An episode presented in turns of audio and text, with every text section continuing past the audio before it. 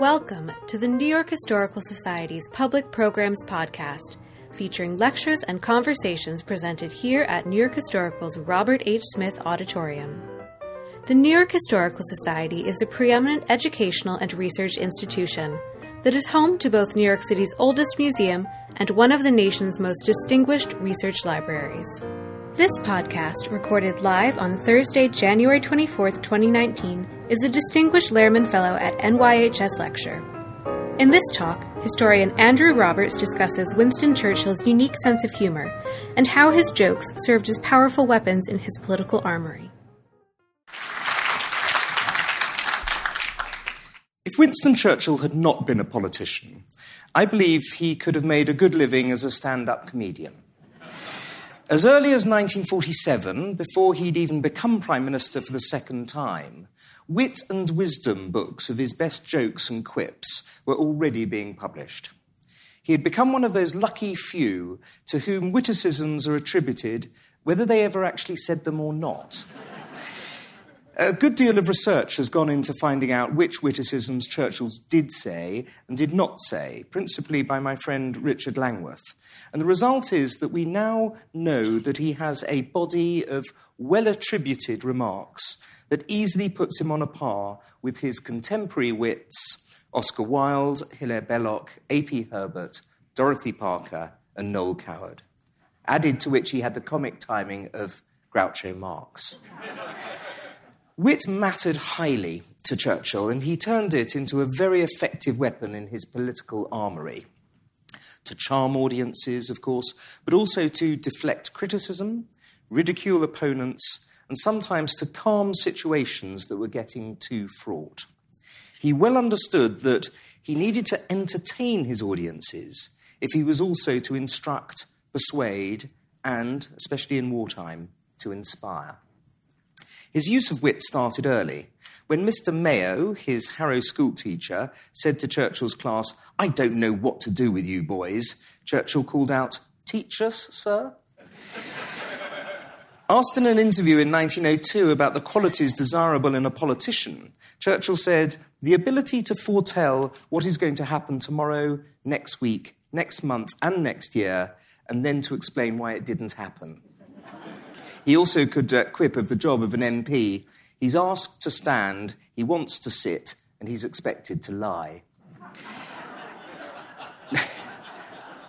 Many politicians of his time, indeed of our time too, would ponderously start their speeches with a set piece joke to try and establish themselves as normal human beings before getting down to the serious political part of their addresses.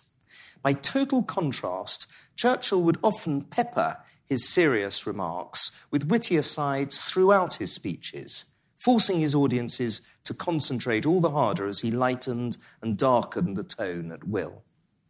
A.P. Herbert, another great parliamentary wit of the day, pointed out that words on the printed page would not wholly do Churchill's humour justice, quote, without some knowledge of the scene, the circumstances, the unique and vibrant voice, the pause, the chuckle, the mischievous and boyish twinkle on the face. Even in the darkest days of World War II, Churchill managed to inject humour into his speeches.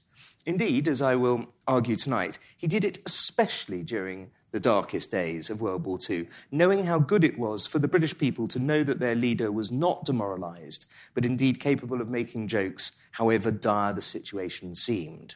Indeed, I believe that the darker the situation got, the funnier his jokes became. Uh, this would have been impossible, of course, for anyone who didn't believe that he was walking with destiny. Churchill's immediate predecessors as Prime Minister, Andrew Bonar Law, Stanley Baldwin, Ramsay MacDonald, and Neville Chamberlain, rarely brought with witty repartee into the chamber of the House of Commons. Some because they were simply incapable of it, others because they thought it unbecoming. With Churchill, the expectation of a quotable witticism would fill up the chamber as he rose to speak.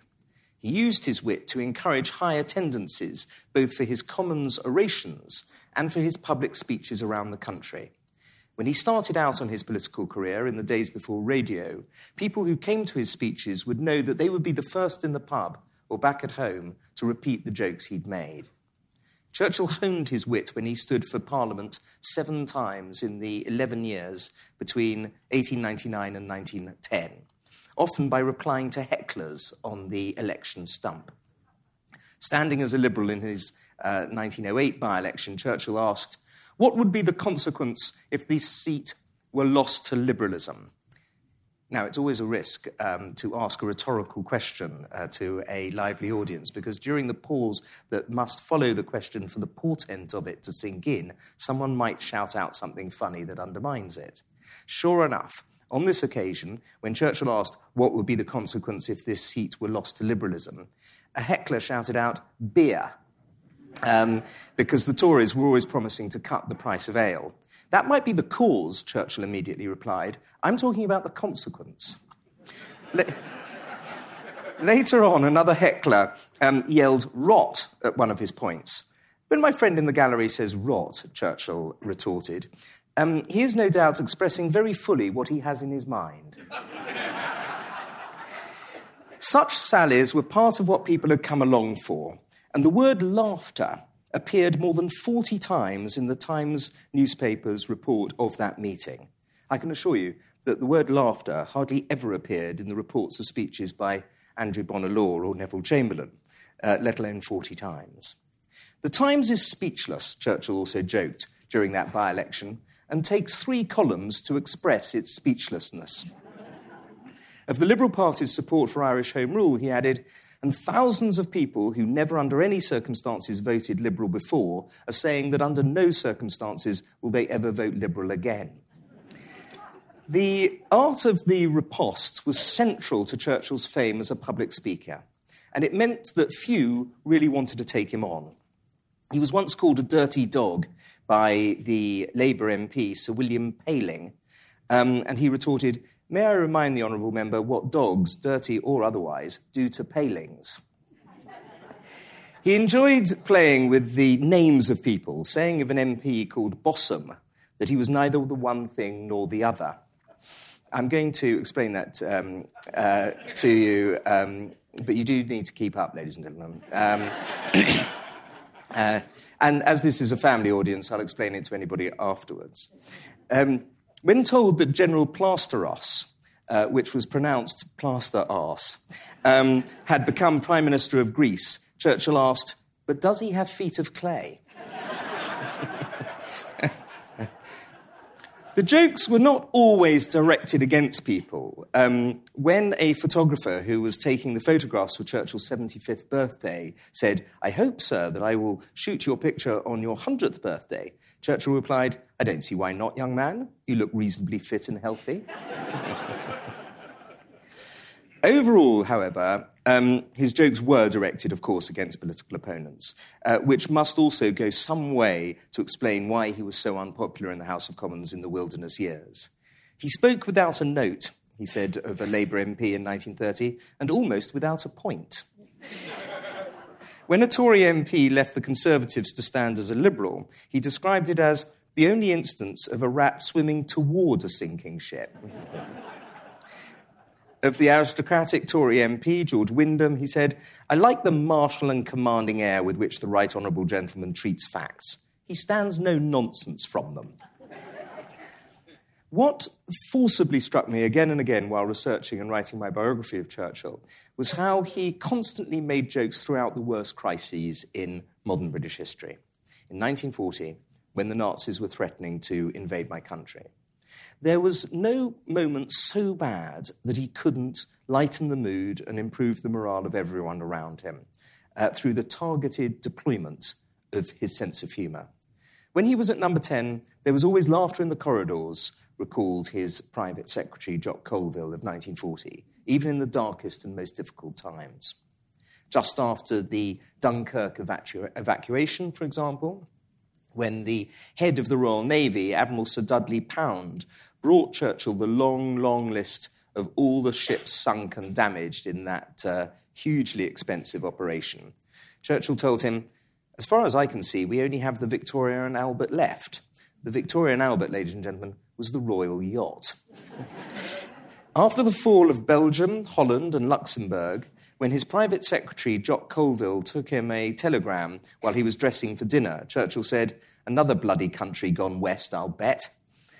Three days before Paris fell, when the crisis meeting at Briare, uh, at that meeting with uh, the French Prime Minister, Paul Reynaud, uh, he was asked by Reynaud what his defence plans were for the expected German invasion of Britain. And Churchill replied, I haven't thought that out very carefully, but broadly speaking, I should propose to drown as many of, as possible of them on the way over, and then knock on the head anyone who managed to crawl ashore. Um, he said this, of course, in his execrable French. Uh, frappe sur la tête was the way he put it.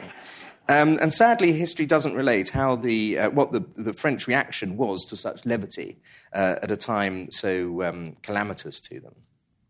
But to maintain a sense of humour at such a desperate moment showed how effortlessly Churchill could lighten tension when needed. Fortunately, he had left the conference before Weygand, uh, General Weygand, predicted to Reynaud that within a month Britain would have her neck wrung like a chicken. In the same speech in June 1940, in which he said that in a thousand years men would still say this was their finest hour, Churchill made a joke about the Italian Navy, which had performed badly during uh, World War I. There is a general curiosity in the British fleet to find out whether the Italians are up to the level they were in the last war, he said, or whether they have fallen off at all. it was extraordinary that he made jokes, even in so important a speech about so serious a subject, but it was something that he had always done. The writer, Peter Fleming, analysed why that particular joke went down so well in Parliament and the public, writing, If he had ended, or whether they were even worse, he would have scored a hit. By employing a subtler twist of denigration, he gave to the passage that characteristic lilt of gaiety and evoked in his hearers the agreeable sensation of having been made privy to a personal code of humour. This personal code of humour, of course, had a side that some decried as heartless. On the 7th of August 1942, General, um, Lieutenant General William Gott had been shot down and killed in a plane in the Western Desert. That evening, when Field Marshal Jan Smuts, the Prime Minister of South Africa, accused Churchill of not appealing enough to religious motives in politics, Churchill replied with mock indignation, I've made more bishops than anyone since St. Augustine. It might have seemed insensitive to joke on such a sad day, but as he wrote later, who in war will not have his laugh amid the skulls? If humour had been considered unacceptable whenever there had been a tragic death in that war, Churchill would have made no jokes at all. And as one who had served in the trenches of the Great War and on four campaigns prior to that, he knew that humour, even in the worst times, has always been an invaluable part of soldiers' psychological armoury. Yet many of Churchill's jokes were self deprecating, as when, at another dangerous time for him, during a no confidence motion in July 1942, he was attacked over the serious shortcomings of the A 22 tank. As might be expected, he said, it had many defects and teething troubles, and when these became apparent, the tank was appropriately rechristened the Churchill. Here, the key word that makes that joke work is the self deprecating appropriately. He knew and admitted that he had his own defects and teething troubles, and as a result, he won the sympathy and support of the House, which a less credible defence of the tank in question would not have brought him. Churchill's capacity for using humour to deflect criticism or change the subject was to serve him well in the war years and beyond. The flight of Rudolf Hess to Scotland in May 1941 gave Churchill some opportunities for joking, even though it was a very serious moment in the war. Hess landed on the same night that the chamber of the House of Commons had been destroyed in an air raid.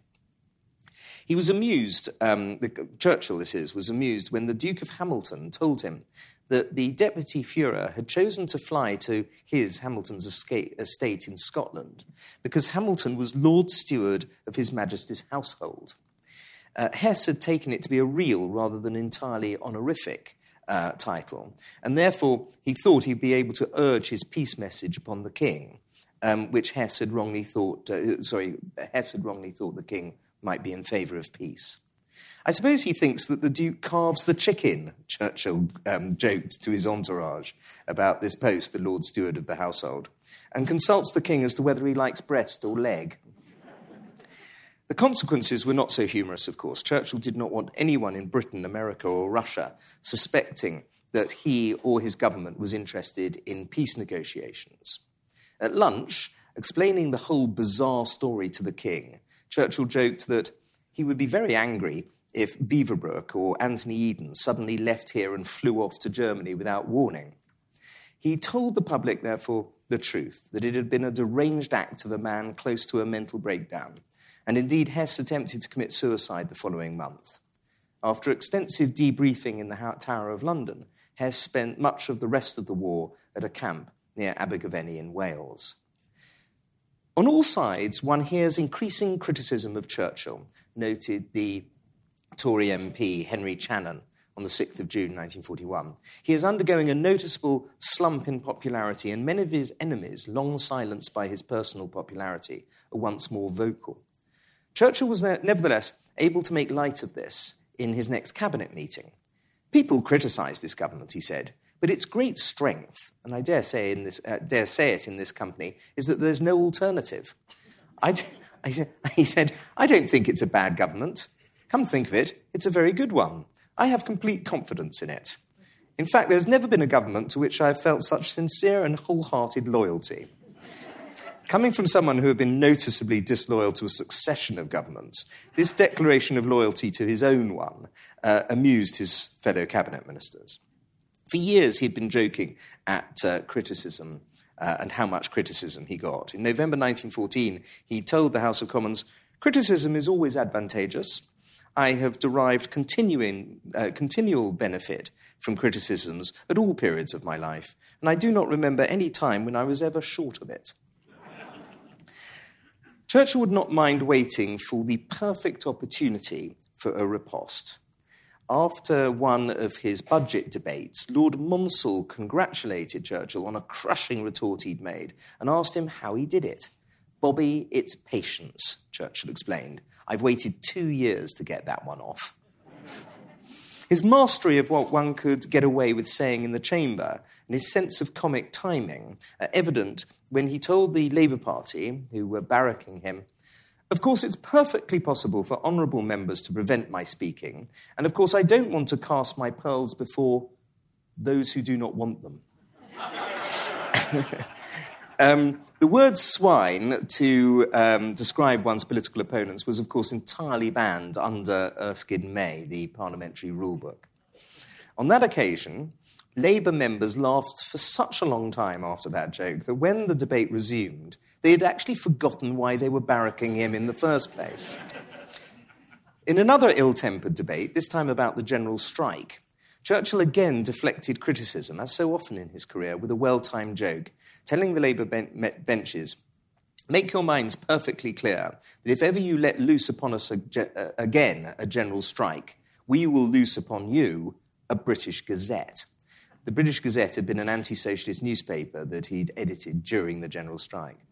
The impact of Churchill's jokes lay in his superb sense of comic timing, delivering the punchline, which was an essential feature of his wit. Budget debates were, and indeed are, typically very boring in British politics, being all about finance. But in a typically Churchillian way, he turned them into spectacles, so much so that the galleries were packed during his budgets, and even the Prince of Wales came to one, making them into a fashionable occasion in society. In the budget debate in April 1931, um, when some on the other side of the House, some MPs on the other side of the House, complimented him on his chancellorship, Churchill replied, I suppose a favourable verdict is always to be valued, even if it comes from an unjust judge or a nobbled umpire. When he said in another debate, we have all heard how Dr. Guillotine was executed by the instrument that he invented, and Sir Herbert Samuel shouted, He was not. Churchill replied, Well, he ought to have been. There were certain topics during World War II on which he taught his listeners to expect jokes, which included his own loquacity, his own execrable French, and any mention of Benito Mussolini. He also once said of Charles de Gaulle, another great, um, a great, uh, usually in private, of course, um, a great butt of his wit. He said of uh, Charles de Gaulle that now that the general speaks English so well, he understands my French perfectly. His description of General de Gaulle as being like a llama surprised in her bath um, is principally funny, I think, because he's made the llama female. Um, I am, of course, exceedingly pro French, he once told his entourage. Unfortunately, the French are exceedingly provoking.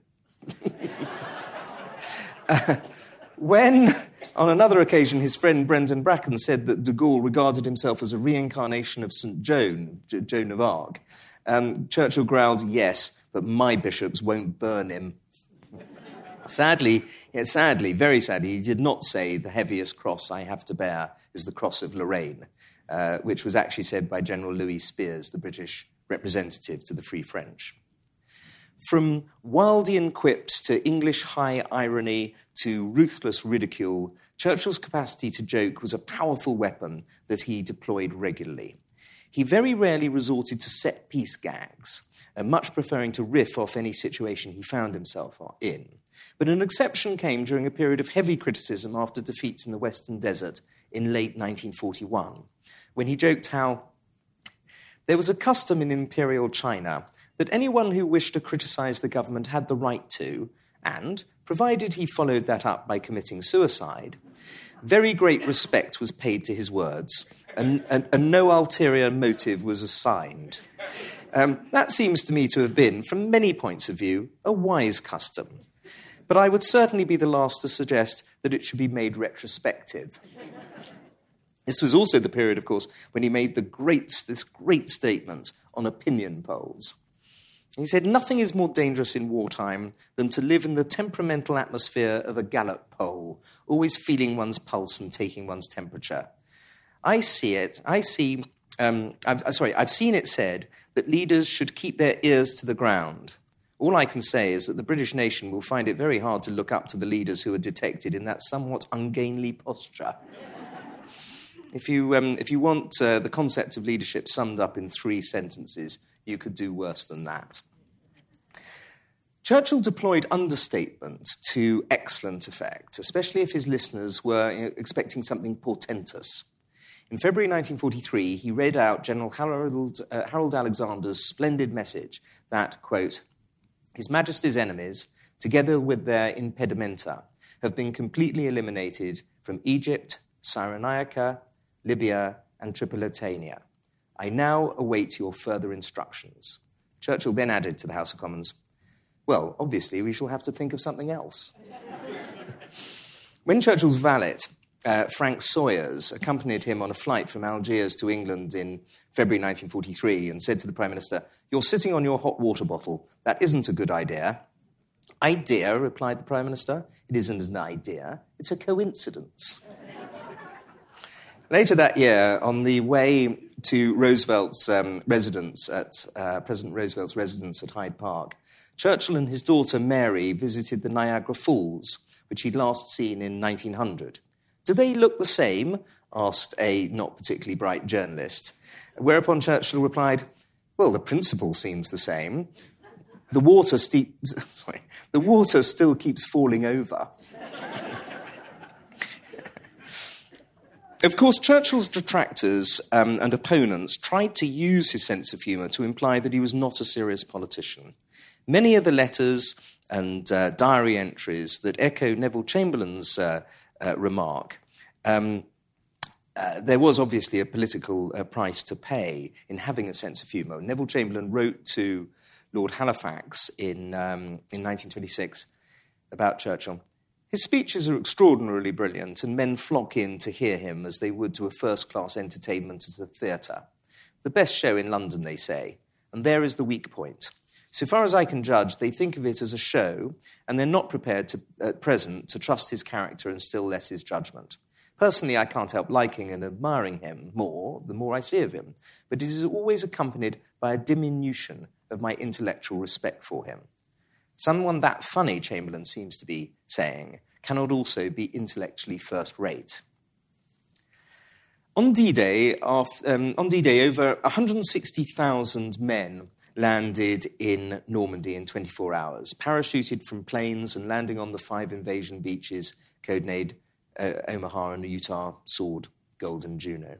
Although there were over 8,000 casualties that day, of whom around 3,000 were killed, um, this was on the lower end of the spectrum of what had been feared. Yet, for, for all these grim thoughts, Churchill never lost his sense of humour during that period.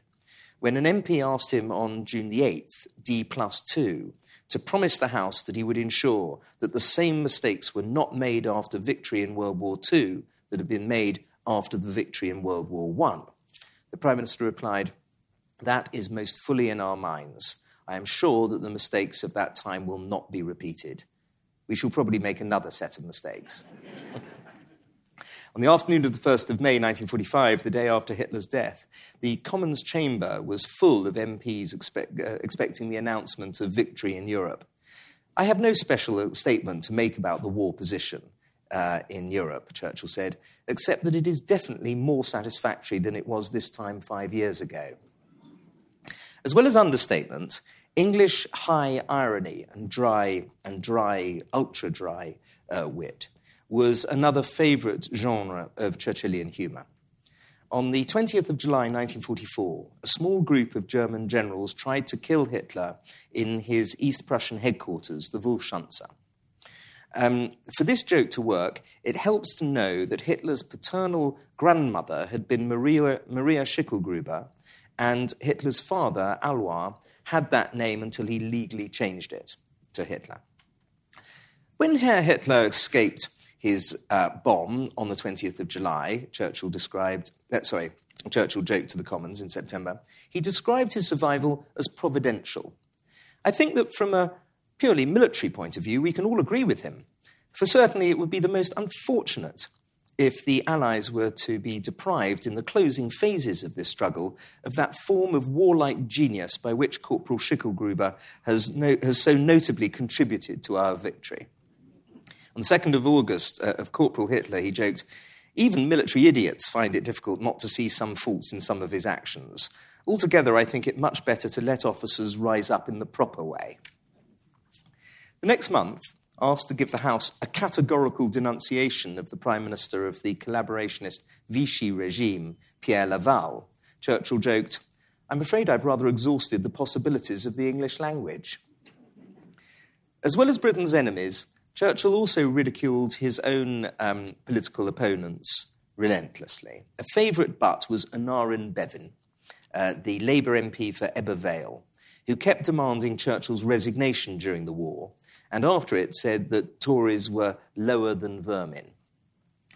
On the issue of Britain recognising Red China diplomatically in July 1952, Churchill said, If you recognise anyone, it doesn't necessarily mean that you like him. We all, for instance, recognise the Right Honourable Gentleman, the member for Ebbw Vale. Churchill was particularly good at puncturing the pomposity of oleaginous MPs.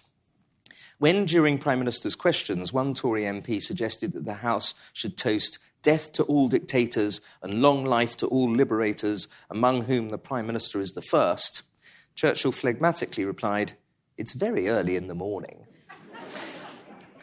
when a famously long winded MP called for a national day of prayer um, for the uh, war and asked, Will the Prime Minister assure the House that while we have quite properly attended to the physical needs of defence and of our other problems, we should not forget those spiritual resources which have inspired this country in the past and without which the noblest civilization would decay? Churchill replied, I hardly think that's my exclusive responsibility. when he used the uh, Latin expression primus inter pares, um, meaning first in, among equals, and Labour MPs shouted out, uh, translate, Churchill said, Certainly I shall translate for the benefit of any old Etonians present. um, also, when situations got too fraught, um, he managed to use his humour to calm, uh, calm situations. There's a marvellous example of this in one of the cabinet meetings in, um, in 1943 when they were trying to get Turkey into the war. And this was something that uh, continued all the way through, trying to, uh, to encouraged the Turks to, uh, to join the Allies. Not a very successful um, uh, policy in that they Turkey finally declared war in, um, on Nazi Germany in March 1945.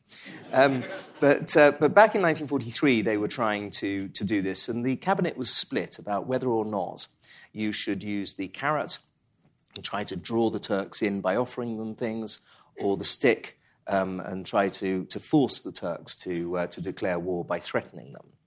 And um, Churchill was um, was very much on the, on the latter side. He wanted to do the threatening. And Anthony Eden, uh, who was about to go off to uh, Ankara to negotiate with the Turks, wanted to, um, uh, wanted to offer, them, uh, um, offer them things to, to join. And, uh, and the situation got harder and harder and tougher and tougher, and all the people, the diaries of the people who were at that meeting, were uh, said that um, the, the whole unity of the cabinet was on the verge of breaking down. Um, so ill-tempered was it. This was in November 1943, and uh, Churchill. Um, uh, uh, Churchill made a joke that uh, that completely uh, dissolved the cabinet into laughter when he when he told Anthony Eden, um, "Tell Turkey that Christmas is coming."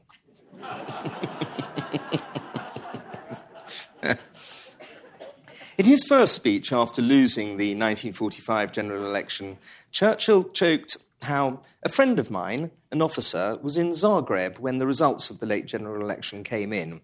An old lady said to him, Poor Mr. Churchill, I suppose he will now be shot. Uh, my friend was able to reassure her. He said that the sentence might be mitigated to one of the various forms of hard labour which were always open to His Majesty's subjects.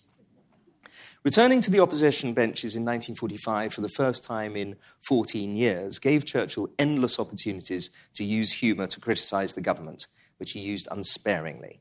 On occasion, though, he came to his opponent Clement Attlee's defence, as when Stalin accused Attlee of being a warmonger over the Korean War and rearmament. Churchill retorted that as Labour was intending to call him, Churchill, a warmonger in the next election, so, quote, Stalin has therefore been guilty not only of an untruth, but also of infringement of copyright. the timing of the speech um, had come when, with, uh, sorry, the time of this speech, the speech I'm giving you now, has come when, with a very heavy heart, I must disappoint a large number of you in this audience by telling you some of the very large number of very good and funny jokes that Churchill did not say. Um, Richard Langworth has trawled all the sources long and hard, and in a chapter entitled Red Herrings, in his excellent book, Churchill in His Own Words, he lays out 10 pages full of false attributions. Um, Richard and all other Churchill scholars have not been able to find the moment when uh, Churchill told Lady Astor, or indeed anybody else, that if he were married to her and she poisoned his coffee, then he would drink it. I, um, I'm, I'm, I'm, sorry about that. neither uh, did he say that if you're going through hell, keep going. Uh, he never called Clement Attlee a sheep in sheep's clothing, uh, nor did he say an empty car drew up and Clement Attlee got out. Um, he, never, he never said that Britain and America are two nations divided by a common language. Or people sleep peacefully in their beds at night because rough men stand ready to do violence on their behalf. A wonderful quotation, not a joke, obviously, a quotation, but unfortunately, uh, it's attributed to him and he didn't say it. Um, he, did, he, didn't, he also didn't say, I know of no case where a man added to his dignity by standing on it. Um, or a fanatic is someone who won't change his mind and won't change the subject. It's a great shame that among the red herrings is Churchill's supposed reply to the threat from um, Joachim von Ribbentrop at a meeting in 1936 when Ribbentrop was ambassador to London. And, um, and Ribbentrop threatened uh, uh, Churchill by saying that uh, if there were a future war, the, um, then uh, Germany would have the Italians on their side. My dear ambassador, Churchill's supposed to have said, it's only fair. We had them last time.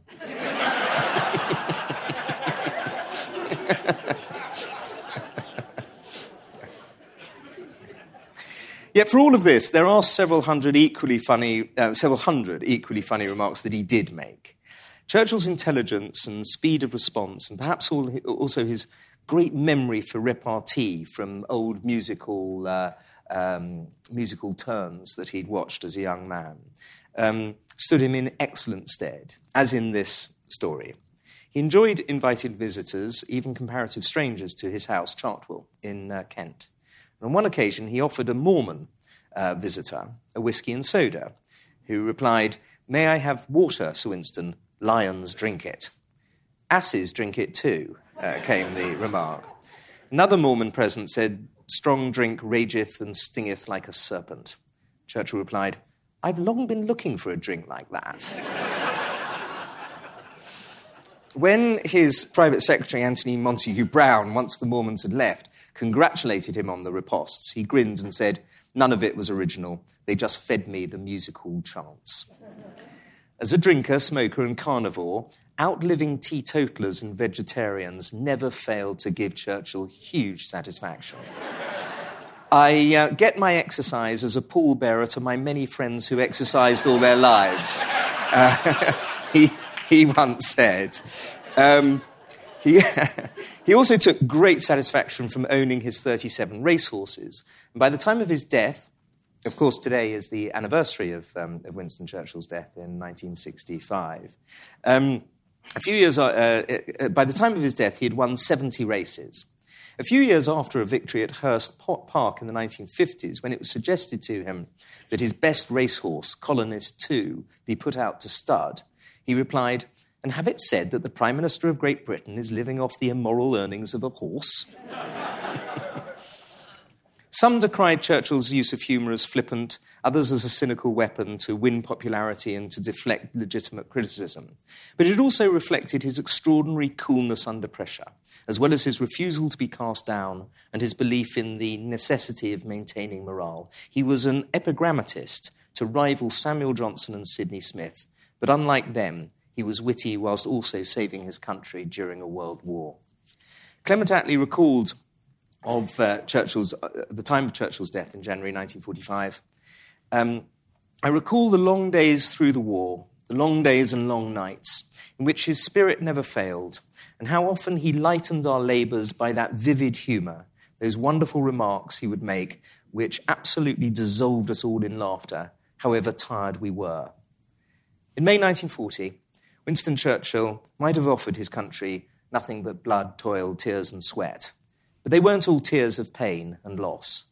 Sometimes, when they were least expected but most often needed, they were tears of laughter too. Thank you very much indeed.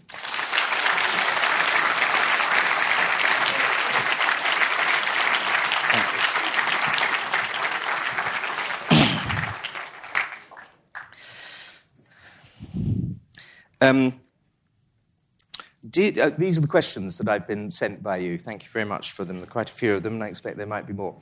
Um, did Churchill ever joke about King George? Actually, no, he didn't. He, there were certain things that he uh, considered um, uh, beyond um, joking, and, uh, and the King Emperor was one of them, um, not least because he wouldn't have wanted that to have got back to him, but also because he had what Clementine, his wife, said was a.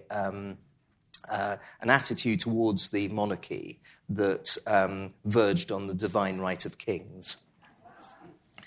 Um, how did Churchill's family influence his sense of humour? Many of his best jokes were made around the dining table at, uh, at Chartwell. He had this big round dining table made where he could fit 14 people, and, um, and he would start on monologues that uh, occasionally with, with all the jokes interspersed.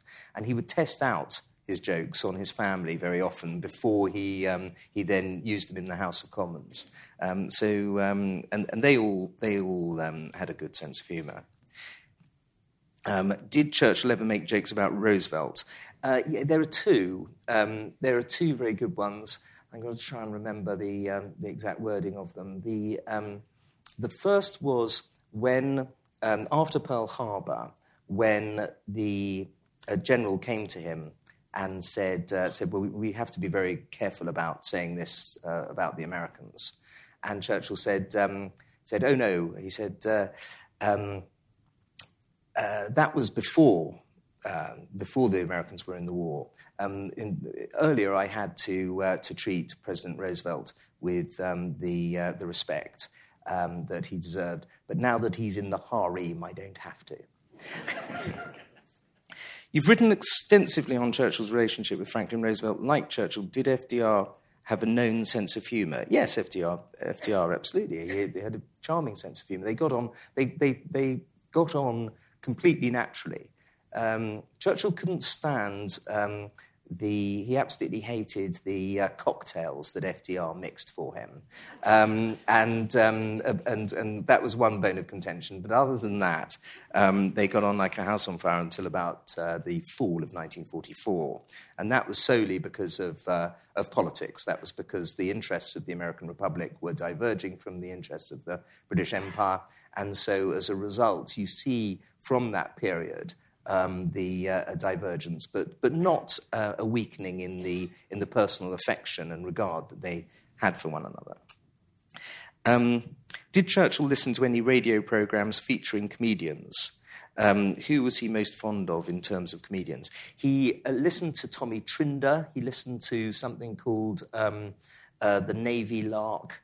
Um, he had he had a series of comedians who he loved from the old days of the musical, the Edwardian musical, um, and he uh, he did enjoy listening to radio shows and uh, and uh, and laughing. He also, of course, watched a movie pretty much every night uh, that he was staying at, uh, at um, Chequers during the Second World War. And he had a, um, a movie theatre set up there, and he would watch comedy films. He enjoyed Laurel and Hardy, um, and he would, uh, so, so very often they would have one comedy and then after that a serious, uh, a serious movie. He was a huge movie buff, and, um, and he enjoyed the comedy ones. He enjoyed the Marx Brothers uh, as well. In fact, he was watching a Marx Brothers movie um, on the day that he heard about Rudolf Hess flying in. And, um, and his private secretary um, found it difficult to get the Prime Minister to take it seriously that, uh, that, that, that, this, had, uh, this had happened. Um, how disappointed or angry was Churchill that his party lost the election after World War II? He was very disappointed at the time. Um, famously, of course, his wife Clementine said, um, said that it was probably um, uh, a blessing in disguise. And uh, Churchill replied, From where I'm sitting, it seems quite effectively disguised. um, but um, but he, he did not allow himself to become angry about it uh, at all. In fact, the King's private secretary was surprised, Sir Alan Lascelles was surprised by how um, calm he was. And, um, and when he asked exactly the same question as this questioner, um, uh, Churchill said, "No, I understand. They've been through a lot."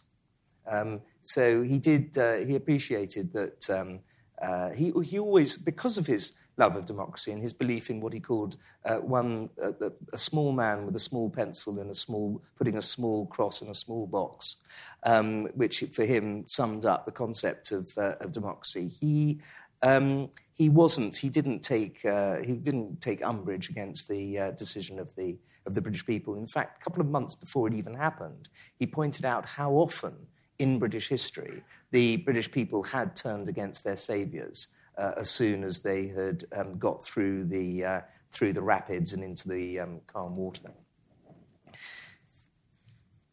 Theodore Roosevelt died in January 1919. Did he and Churchill ever meet? What did they think of each other? Uh, yes, they did meet, and um, uh, they didn't get on. And uh, which is surprising because when you, when you look at these two men, they have so much in common. A, um, really, really, I mean, too, too, many obvious things even to go into. And when um, uh, Roosevelt's daughter Alice was, was asked why they hadn't got on, she said, "Oh, because they're far too alike." And it's an interesting, um, interesting response. Um, have any of Churchill's children ever commented or written about their father's sense of humour? Yes, Mary Soames uh, writes about it a lot um, in her own memoirs, excellent memoirs, and also in her biography of uh, Clementine, and also um, Sarah Churchill in a sweet little book called The Thread of, A Thread of Tapestry, A Thread in the Tapestry, uh, also writes about, um, about uh, her father's um, uh, love of, of humour. I do recommend it to you. Um, okay. I, uh, JF Kennedy and Churchill were famous for their sense of humour. Did they oh interact wittily? Sorry, I read internet. Um, did they interact uh, wittily? Um, no, not really, because um, because unfortunately, um, Winston Churchill had. Uh, he was deeply affected by his senile dementia by the time that Kennedy became prime minister. We know, though, that uh, from one of his private secretaries that it got through to him in um, uh, at the time of um, Kennedy's assassination, um, which was only a couple of years before Churchill's own death, um, that this had happened. And, and Churchill had a, he, he, uh, had a, a positive sense of, of JFK, and he did cry when he heard that, uh, that JFK had been assassinated.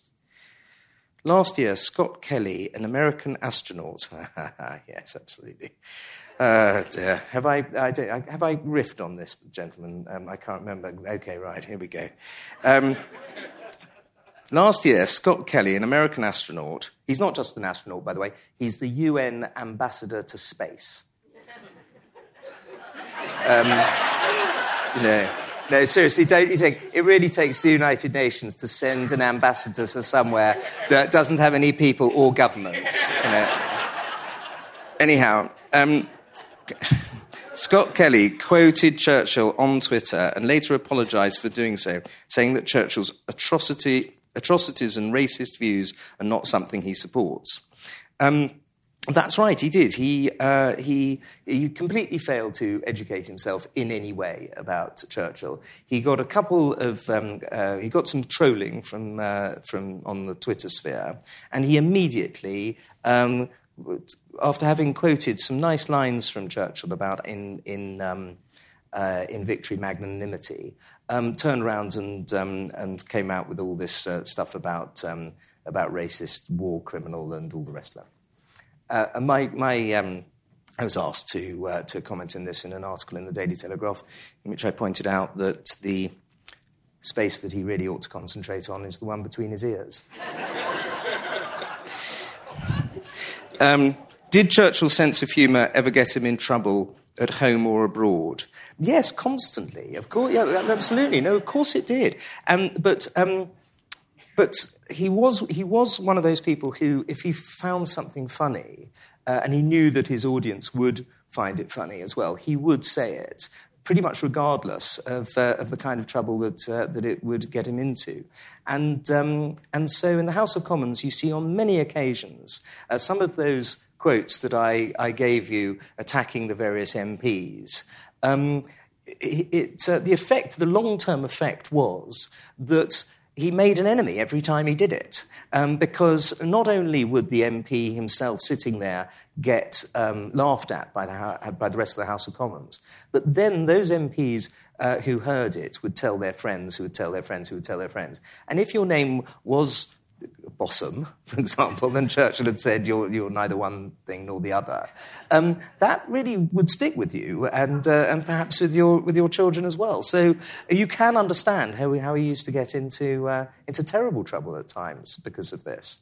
Um, and uh, although he had a very fine filter uh, for, for politics and, and um, uh, what he would say and the effects it would have on him and on the country in a, in a diplomatic sense. When it came to his sense of humour, the filter was, um, uh, was, was pretty faulty. Are there any more of these? Yes, thank you.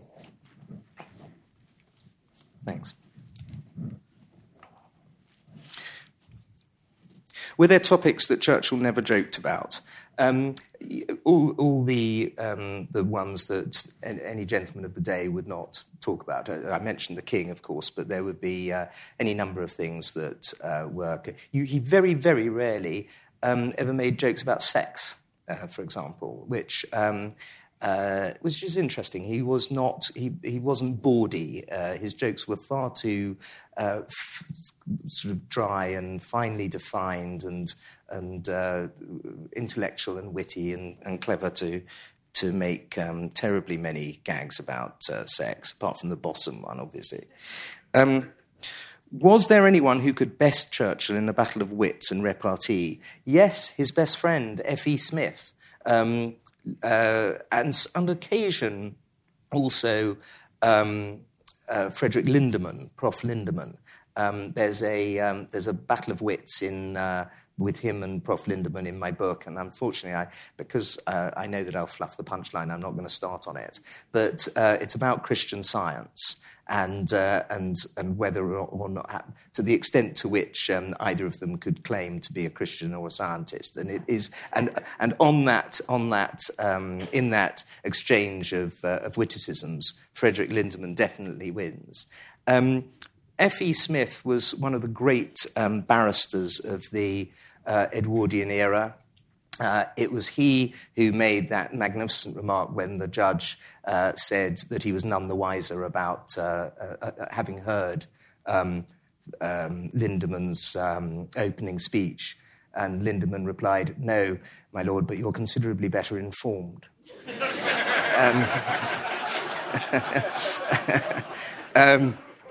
but uh, and the, uh, the the list of uh, the list of great F.E. Smith jokes are uh, uh, are wonderful. But the man drank himself to death uh, in 1930. He um, it was it was tragic. He was one of the great brains of politics. He was Lord Chancellor. He was somebody who. had he survived, would have been, I'm certain, would have been one of the other, um, few enough of them, other anti appeasers of the 1930s, and he would have helped um, Churchill endlessly. And Churchill, um, Churchill's private secretary, Jock Colville, told um, F.E. Smith's son, Freddie, the second Earl of Birkenhead, um, that he uh, continually, during the Second World War, said how much he had missed uh, F.E. And, uh, and how much he regretted his, uh, his death in 1930.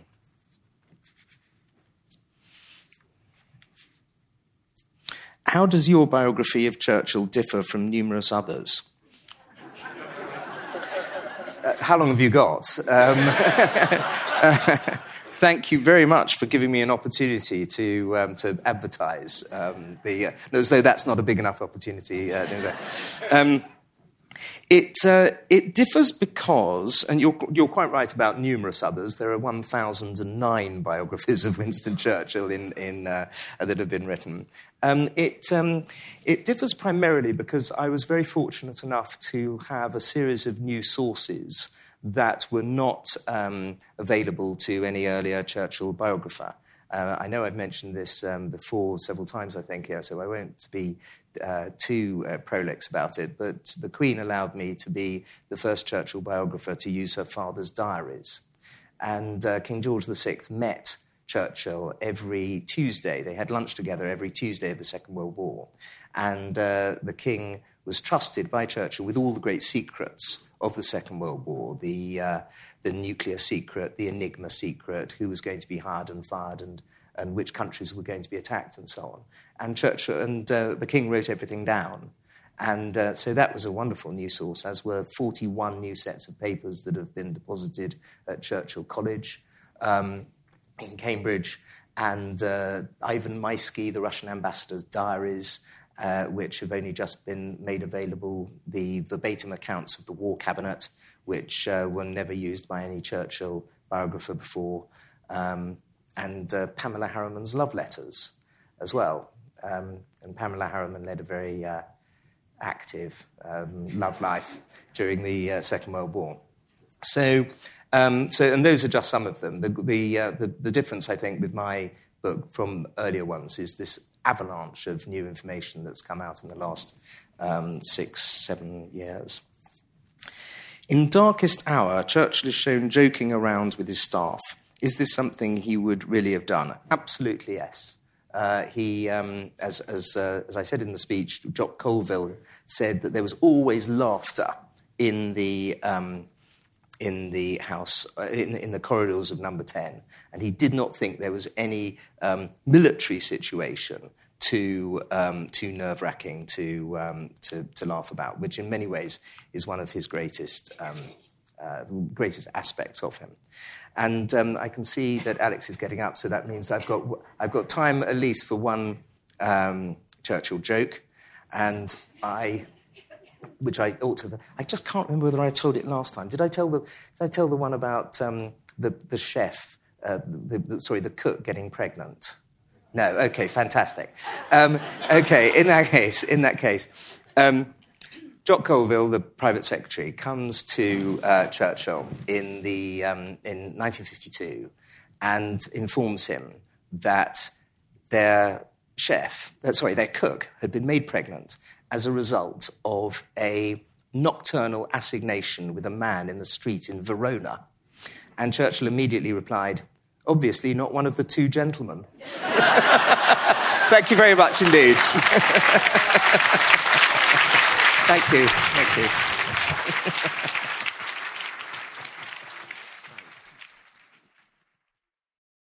Thank you for listening.